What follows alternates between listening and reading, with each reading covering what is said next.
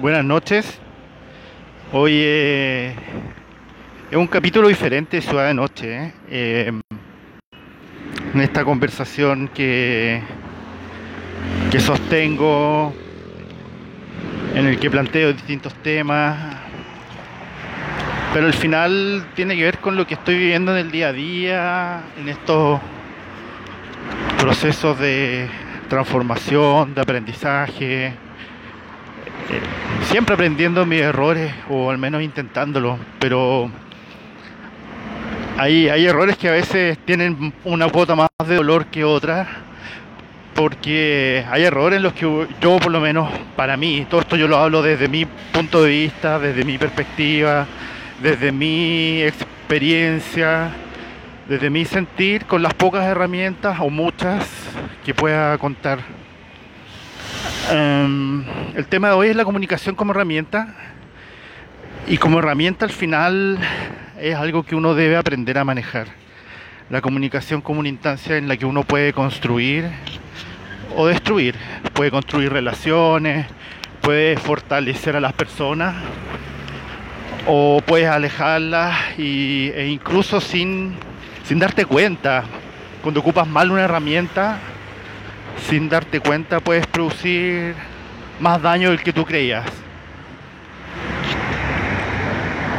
Voy a compartirles una situación general de un de algo que se repite siempre, que es cuando me comunico con el otro, lo hago desde quien soy, lo hago desde mis herramientas, mis vivencias y las formas son están limitadas por mis aprendizajes. Mis aprendizajes son decisiones, pero también son todas las opciones que me ha presentado la vida, de las cuales yo he decidido conscientemente seleccionar cosas. Y en el lenguaje, por ejemplo, si tomábamos el capítulo de ayer que hablábamos del tema del feminismo, y si hablábamos del lenguaje sexista, sin eludir responsabilidad, sino más bien entendiendo que en esa en esta cosa de, ok, los hombres fuimos formados desde esta cultura patriarcal, machista, tenemos una forma y un lenguaje del que todavía no logramos despegar, si está la intención de hacerlo. Y cuando cometemos errores desde esa mirada, al final, por un lado está el daño que yo le pueda producir al otro, pero por otro lado está el daño más grande, que es el daño que yo me puedo producir a mí mismo en esta traición o, o, la trampa también del, del, del error. A veces podría estar esta mirada como súper castigadora y está todo junto, hay una serie de emociones que tienen que ver con que a pesar de que uno no quiera causar dolor, no quiera causar daño, si utilizas una herramienta como el lenguaje y la utilizas mal, inevitablemente puedes producir daño. Porque en la comunicación hay dos partes. Yo, que quiero comunicar algo, y lo hago con mis limitadas herramientas, con mis limitados códigos verbales, y está la otra parte, la otra persona, el otro, la otra, el tú. Si entendemos que la comunicación es una construcción donde tenemos que llegar a un punto de convergencia, donde tenemos que llegar a estos códigos en común para que se produzca efectivamente la comunicación, tenemos que construir un nosotros, por breve que sea esta comunicación. ¿Qué errores he cometido yo y de los que me estoy haciendo cargo hasta el día de hoy. Creer que el otro me conoce o que la otra persona sabe quién soy y cuáles son mis intenciones. Porque yo a pesar de que esté súper conectado con mis intenciones, si me comunico mal y no tomo en cuenta el contexto de la otra persona, puedo producir incluso algo que es contrario a esa intención o a ese propósito. Si yo quería, por ejemplo, en el contexto, en el lenguaje eh, entre las personas. A veces un elogio no solicitado puede ser una ofensa súper grande para el otro. Y de repente uno no ve nada malo en un elogio, que es lo típico que nos ocurre a nosotros los hombres, que sentimos la necesidad de expresar elogios que no nos han pedido. Eh, y en ese sentido, estos elogios no solicitados son hoy en día una ofensa. Y hay una sensibilidad que si no se reconoce, eh, podemos estar pasando a llevar a mucha gente, ofendiéndola, faltándole el respeto, aunque esa no sea nuestra intención. Y ese error es súper repetitivo en, distintas relaciones humanas, a nivel de familia, a nivel de, de amigos, a nivel de estudio, a nivel de pareja también, que es creer que el otro va a interpretar lo que yo digo en el mismo contexto emocional, en el mismo contexto de su relato de vida también. Y a veces no es así. Otro ejemplo es cuando alguien dice, es que yo tengo que decir la verdad. en, esa honestidad desgarradora. De repente lo que el otro no, el otro no necesita que tu crítica, tu juicio o tu punto de vista desde esta mirada de la verdad. Tal vez necesita una palabra cariñosa y nada más. No necesita tu opinión. Em, así que lo que es válido para los elogios no solicitados, también están las opiniones en general no solicitadas. Esto como punto de vista para abrir conversaciones de cómo estamos comunicándonos y qué tan conscientes somos. Eh, en eso de la conciencia de la comunicación como herramienta, como un superpoder, eh, podemos ponerla al servicio de uno mismo o al servicio de los demás si entendemos la tremenda responsabilidad que significa comunicar y conectarse con los demás, de repente el, ejercicio es entender más al otro. Y en conversaciones con un amigo, esto se traduce en una palabra que, es más fácil de entender, esto de ponerse en lugar del otro, que es la empatía. Como yo, a partir del cariño, de esta relación de cariño amor universal, esta conexión con las otras personas, me pongo realmente en el lugar del otro, tomo, tomo en consideración su contexto, su historia personal, o al menos tengo el cuidado y el resguardo de, de entender en qué podría estar pensando el otro, cuál es la, la sensibilidad dentro de un contexto personal, un contexto local también, y, de qué manera yo podría tener una comunicación mucho más, más humana, más consciente, donde realmente me conecto con la otra persona y utilizo la, la comunicación y el lenguaje en todas sus formas como una herramienta de conexión. Y, ¿por qué no? Tal vez de, de sanación. Pero si no tenemos el contexto como referencia, eh, en vez de ayudar con el lenguaje, en vez de ayudar con la comunicación, finalmente podríamos estar produciendo lo contrario. Entonces, aquí viene todo esto. Vienen a, reflexiones de cómo de repente, aunque uno esté con las mejores intenciones, no veas las consecuencias de tus acciones, eso no anula las consecuencias de tus acciones. Hay que hacerse cargo de todo lo que uno dice y hace, sí, en este rol de comunicadores, en este rol de hablar con otra persona, ya sea cara a cara facilitada por la tecnología. No puedo hacer, hacerme cargo de lo que le pasa al otro, pero siempre voy a poder hacerme cargo de mí y de buscar todas las alternativas de lograr una comunicación efectiva. Y si cometo errores, cualesquiera que sean ellos, eh, asumirlo, no minimizarlo, porque yo no entiendo cuál es el impacto de mis palabras, cuáles son las consecuencias de mis palabras en el otro o en la otra persona. Y por lo tanto yo no podría decir que eh, no sé cuál fue el daño que te hice. O sea, más bien asumir que si hay alguna consecuencia, eh, tomar la decisión si quieres asumirla o no. Tampoco es una obligación asumirla. Yo en mi caso quiero asumir las consecuencias de todo lo que digo, de todo lo que hago pero no hay una receta que me diga cómo, cómo comunicarme o si cometo errores, cómo mitigar o cómo compensar el daño realizado.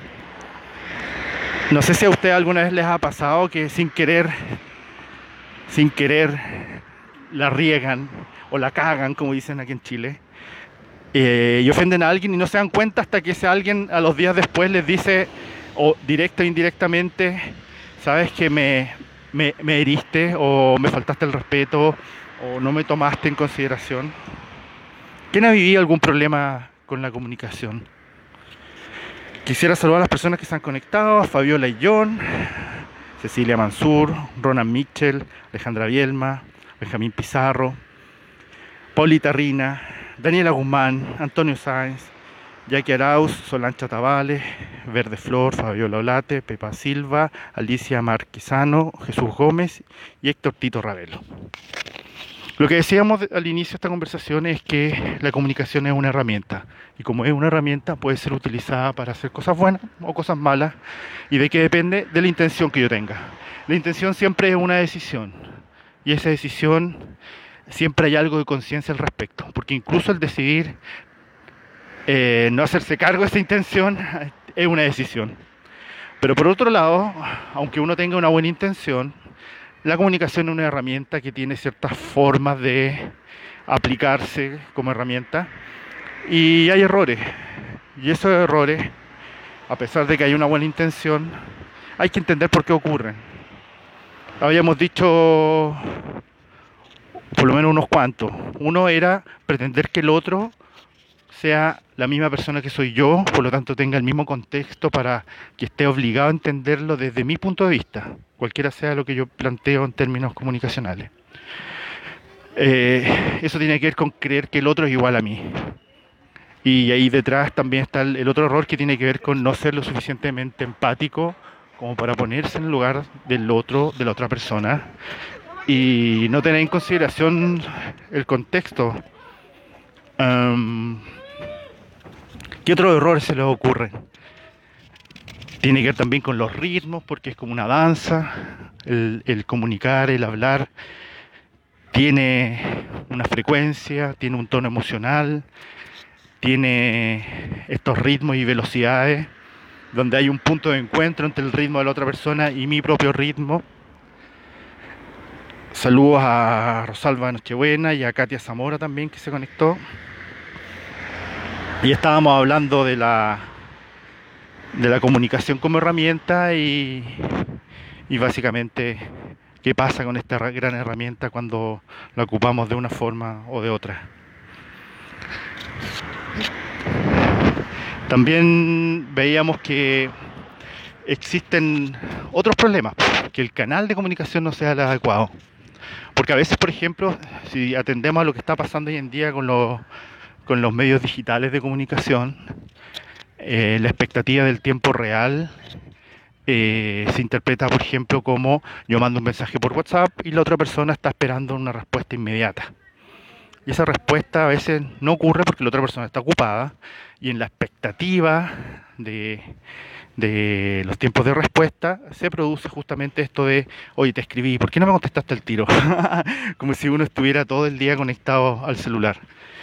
Bueno, hay gente que sí, pero la expectativa del tiempo de respuesta es, básicamente un, acuerdo social entre las personas que están conversando o que están en una conversación. Por lo que ahí lo que propongo es, igual que en las relaciones de amistad o de pareja, definir cuál es el acuerdo de esa forma de comunicar. Un saludo a Rocío Herrera que se viene que se está conectando. Ya, ese es el ejemplo de los medios digitales cuando no tenemos un acuerdo de la forma en que nos vamos a comunicar y los tiempos de respuesta y las expectativas en las cuales se va a dar esa conversación. Lo otro tiene que ver con la interpretación de la emocionalidad que está detrás de un mensaje. Porque a veces uno escribe súper tranquilo, pero el otro lee muy enojado y lo interpreta desde su situación personal. Por lo tanto, de repente es importante tal vez aclarar la intención desde la cual se está generando un mensaje, porque el otro no tiene la capacidad de ver con qué cara y con qué tono emocional le estoy diciendo algo o le estoy comentando algo. ¿Qué más puede ocurrir con el tema de la comunicación? Están los medios, los tiempos de respuesta, están las creencias y expectativas acerca de la velocidad con la que se da una conversación facilitada por tecnología. Está el contexto de cada persona, que si uno no es respetuoso de ese contexto, finalmente me aparece de nuevo la empatía como la gran herramienta que uno debiera utilizar para tener una comunicación más, más consciente y efectiva. si no tengo en cuenta a la otra persona cada vez que me comunico con esa otra persona, eh, esta fabulosa herramienta que es la comunicación, finalmente no la voy a estar utilizando para lo que yo quiera utilizarla, sino que voy a estar produciendo problemas. Ahora, ¿qué pasa cuando uno tiene un problema? Lo que hacen en muchas organizaciones es esconderlo, hacer como que no existe, es, es desentenderse y es minimizarlo. ¿Qué he elegido yo para mi vida y por lo menos para mis últimas interacciones donde la he cagado? Primero entender, entender de qué forma he causado daño. Y cuando logro entender de qué forma he causado daño, puedo tomar la decisión de disculparme si así lo siento. Y en este caso sí lo he hecho y lo siento mucho y nunca he pretendido hacer daño y, pido una gran disculpa si a través de la comunicación eh, he causado alguna molestia, he faltado el respeto o se ha interpretado de alguna manera más allá de, de mi propia estupidez, diría yo, porque también uno tiene que ser consciente que, la, que uno la caga de repente en la comunicación porque no tiene las herramientas o porque no ha tenido la preocupación de tomar más herramientas. Em, bueno, una vez que entiendo cuál ha sido el problema que generé o de alguna manera tener alguna sospecha de cuál es el daño, hacerse cargo. Pero me puedo hacer cargo solamente de la parte que corresponde a mi persona. Si estoy realmente arrepentido, con tristeza o afectado por haberle producido daño al otro, yo quisiera poder compensarlo de la mejor manera. Y el primer paso es disculparse. Yo me disculpo de corazón, por ejemplo. Y en esa disculpa de corazón realmente creo que hay que seguir hablando, no hay que cerrar la comunicación, hay que intentar entender qué le produje a la otra persona y cómo puedo ayudar a que eso sea de mejor manera.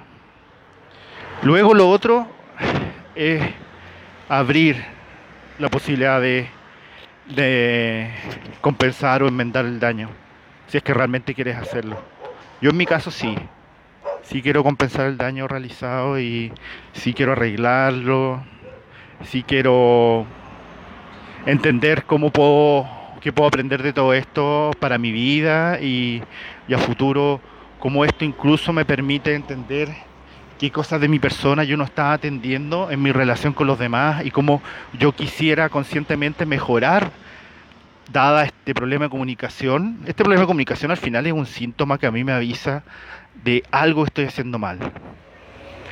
Y lo primero que me pasa con esto es una gran cuota de tristeza porque cuando le causo daño al otro, en realidad me estoy causando daño a mí, es una traición a mis propios valores, porque yo no quiero causarle daño a los demás, no quiero generar ningún tipo de, de herida ni malestar, quiero vivir según mis valores, y esa es como la, la vía que he elegido.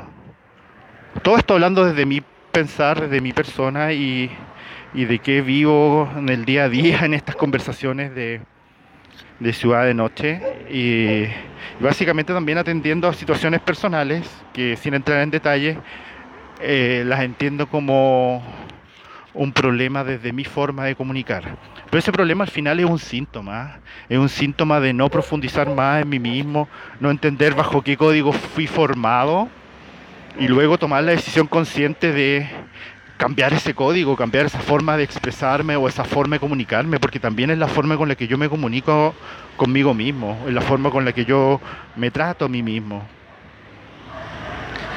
Bueno, entonces, me disculpo, abro la posibilidad, si es que así se puede, de enmendar el daño y luego ver y esperar lo mejor. Porque cuando uno se conecta desde el corazón y realmente quiere hacer las cosas diferentes, eh, confiamos en que todo va a ocurrir de la mejor manera. Y eso un poco compartiendo algo que he estado viviendo desde la comunicación, desde estas herramientas que uno utiliza para tratar de conectarse con los demás de la mejor manera. Y no hay recetas, por lo tanto es un eterno aprendizaje, un constante aprendizaje donde todos estamos en esto tratando de aprender cuál es la mejor forma que a cada uno le haga sentido. Tal vez fue un tema más extraño y más reflexivo el día de hoy, pero tiene que ver con lo que yo vivo en el día a día y que comparto en este tipo de reflexiones. Básicamente disponibilizando este canal de comunicación y reconociendo la importancia del, del poder que tienen las palabras, la comunicación, tanto como para construir como para destruir. Y tomando decisiones y haciéndonos cargo. Bueno, este fue el capítulo de hoy de Ciudad de Noche, en, en esta ocasión conectándome harto con mi corazón y, y aprendiendo de, de, todo lo que pueda, de todo lo que esté viviendo y, y compartiéndolo con ustedes. Así que hasta mañana, tal vez. Un gran abrazo.